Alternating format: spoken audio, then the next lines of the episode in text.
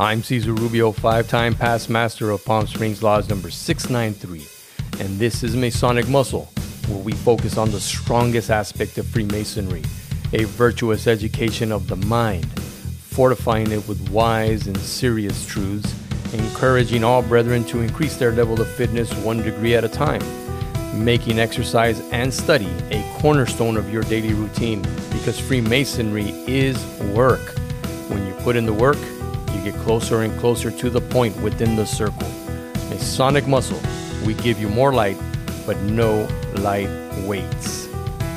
We're here to pump you up, body, mind, and soul.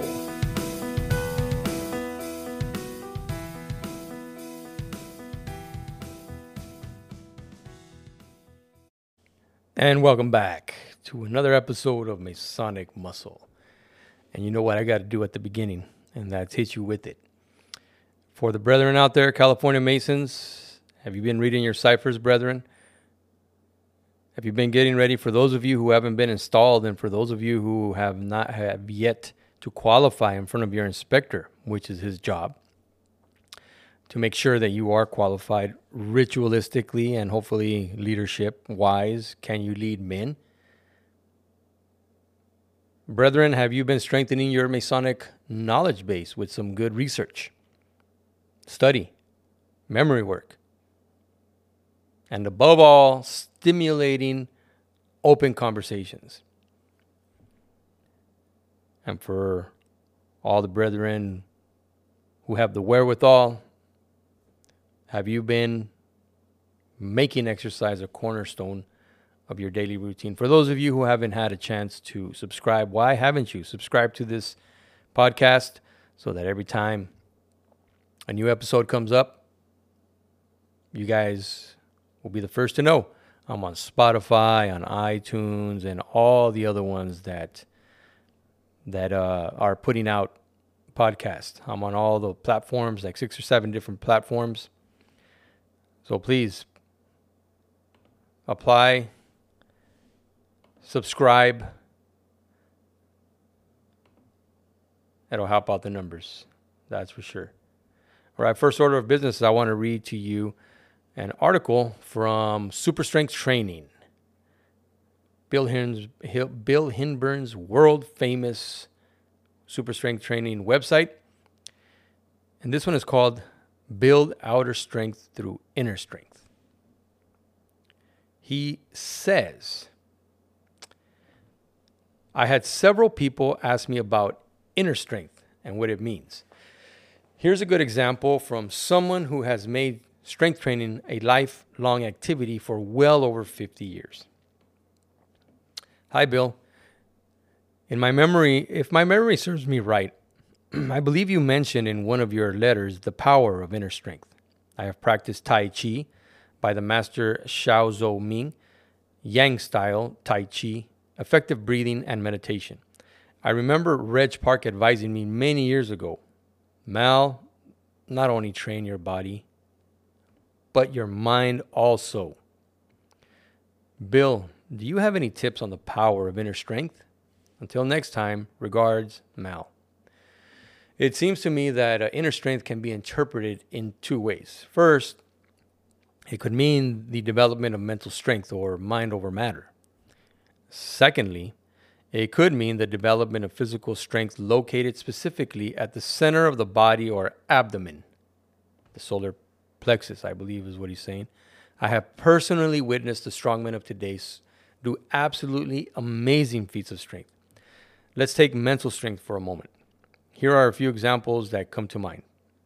Number one, Grandmaster Strongman Dennis Rogers bends 10 inch drop forged steel adjustable wrenches in half.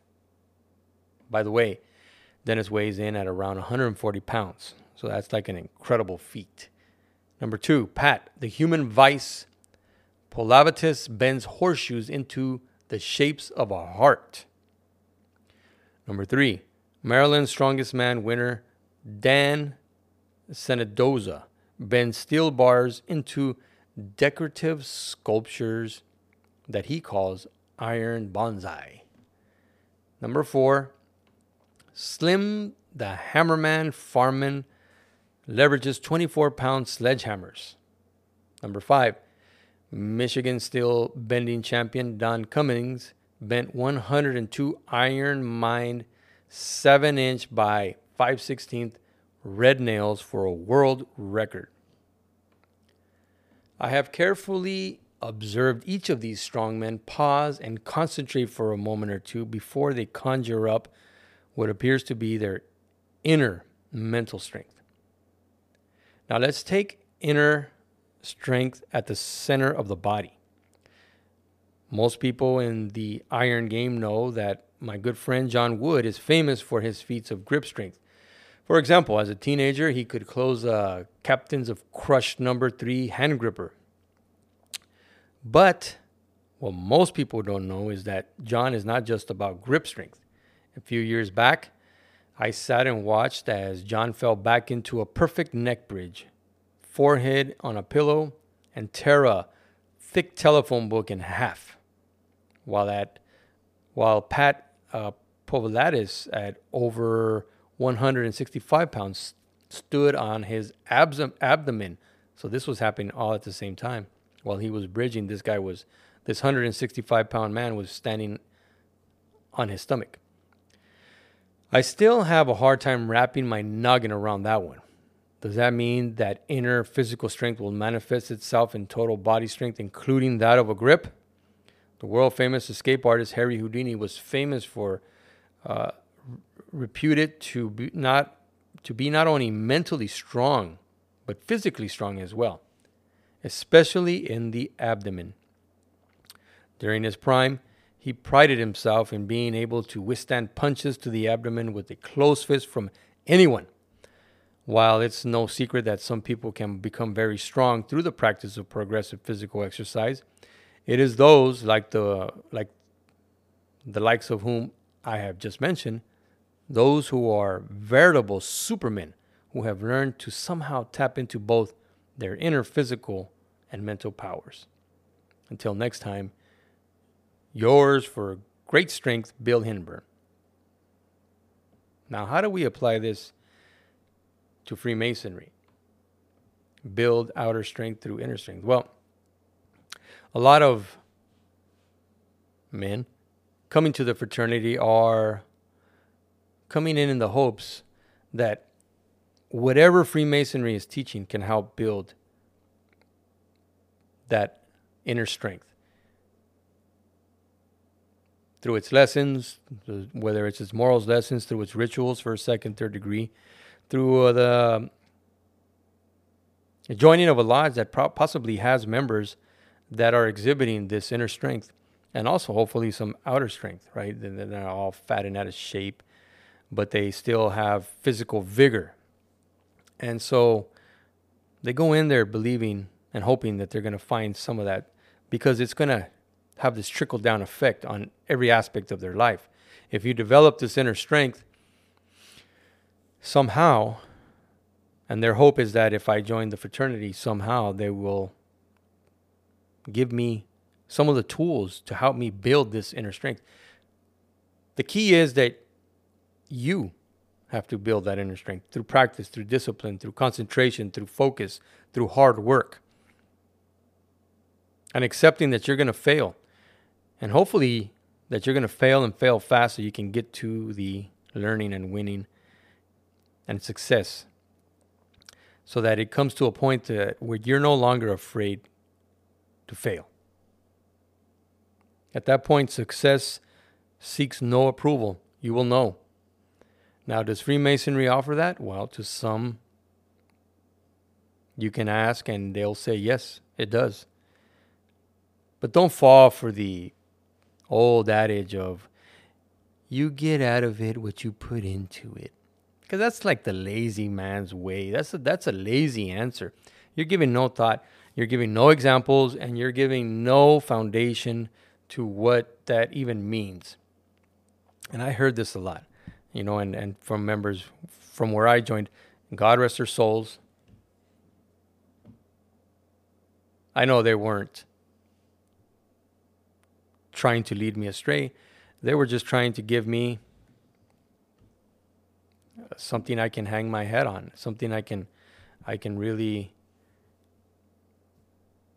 grab a hold of, hopefully stick around long enough so that I can be a member of the lodge long enough so I can maybe become an officer and go through the chairs and strengthen the lodge.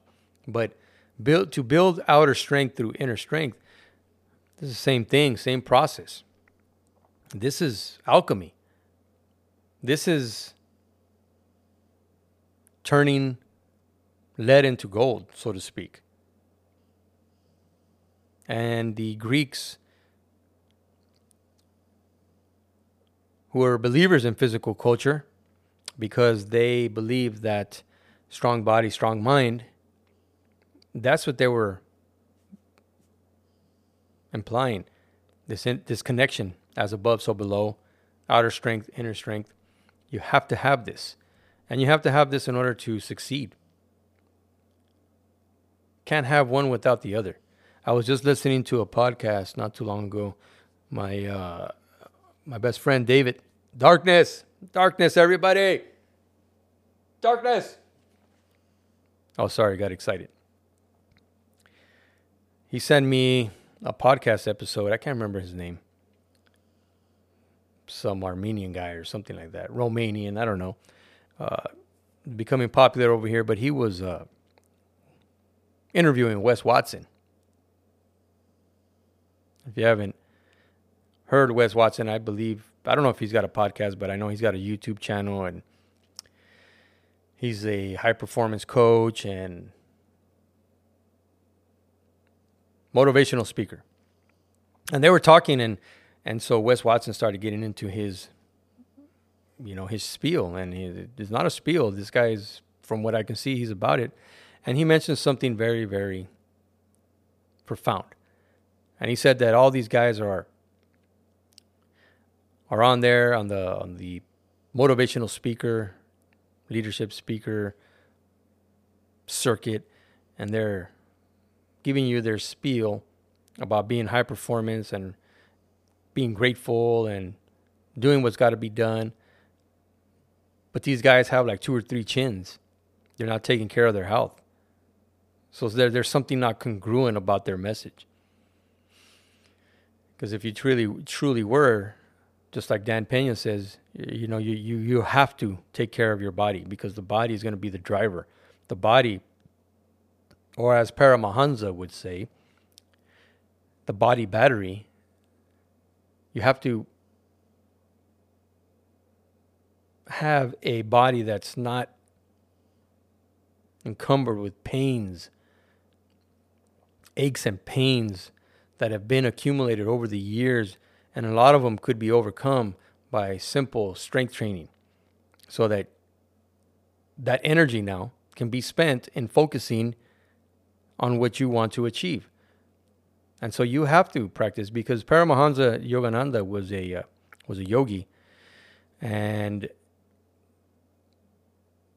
although he wasn't a yogi, I believe that that got into these preposterous positions, he was acknowledging that you, in order for you to charge up your battery, battery, you have to charge it up. Number one, first and foremost, with the correct thoughts, and then the nutrients, right? The purest nutrients, so that the body isn't bogged down by all of this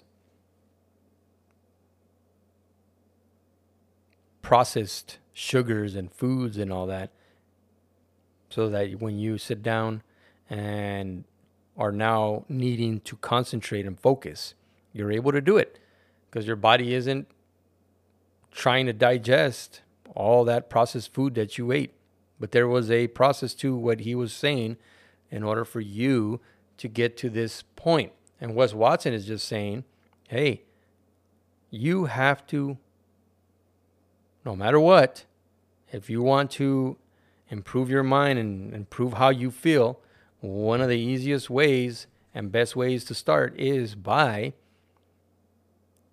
strengthening your body, doing exercise. Jack LaLanne said it. And he continued to say it until the day he died. He died at 96 of some kind of lung uh, pneumonia, I think they said. He refused to listen to the doctors. And so at the very end, he succumbed to it. But had he listened to the doctors and rested and and maybe taken some medications, maybe he would have overcome that. Or I'm not saying maybe uh, because of he had a strong mentality, he probably would have overcome it, and he still would have been with us today. But we're talking about building outer strength through inner strength. And so you sooner or later, you know, you have to take responsibility and accountability for your state. Not just physically, but mentally, and then that transcend into spiritual, your spiritual health.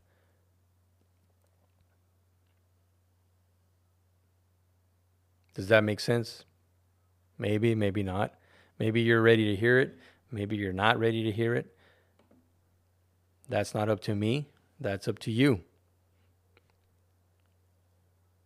So that's the message for this episode. And go forth and do great things. Remember, this is Masonic Muscle, and this has been another exercise in critical thinking and speculation, challenging you all to question everything. Stay strong.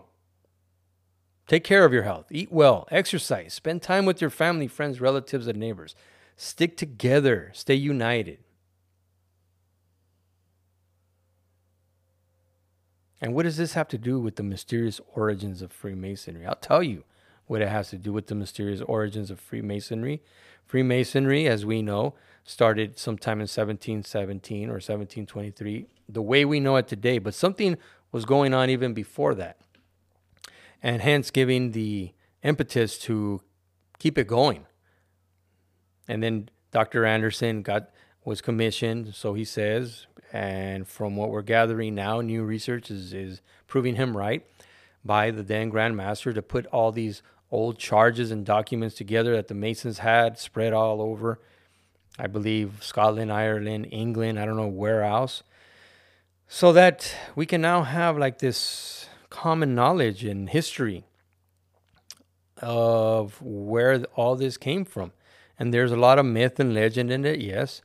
But somehow what we get out of this is that it's still around. It was 300 years ago. And it probably goes back even further. And the only way that you can continue to move on is to be strong, is to be organized, to be educated somehow in order to keep this going more and more and more and more. So that's how part of that is connected, according to my understanding. So, with that, I leave you with that thought. Go out and do a bunch of push ups until you get sore and you can't lift your arms anymore. How about that? These strong sessions are calculated to inculcate in the mind of the novitiate the importance of subduing our passions and improving ourselves in masonry, feeding the attentive ear with the sound of the instructive tongue endeavoring to add to the common stock of knowledge and understanding, effectively spreading the cement of knowledge and wisdom, and hopefully some good will towards exercising. Get out there and get your walking in. Open up your ciphers. Study, memorize, and just do it.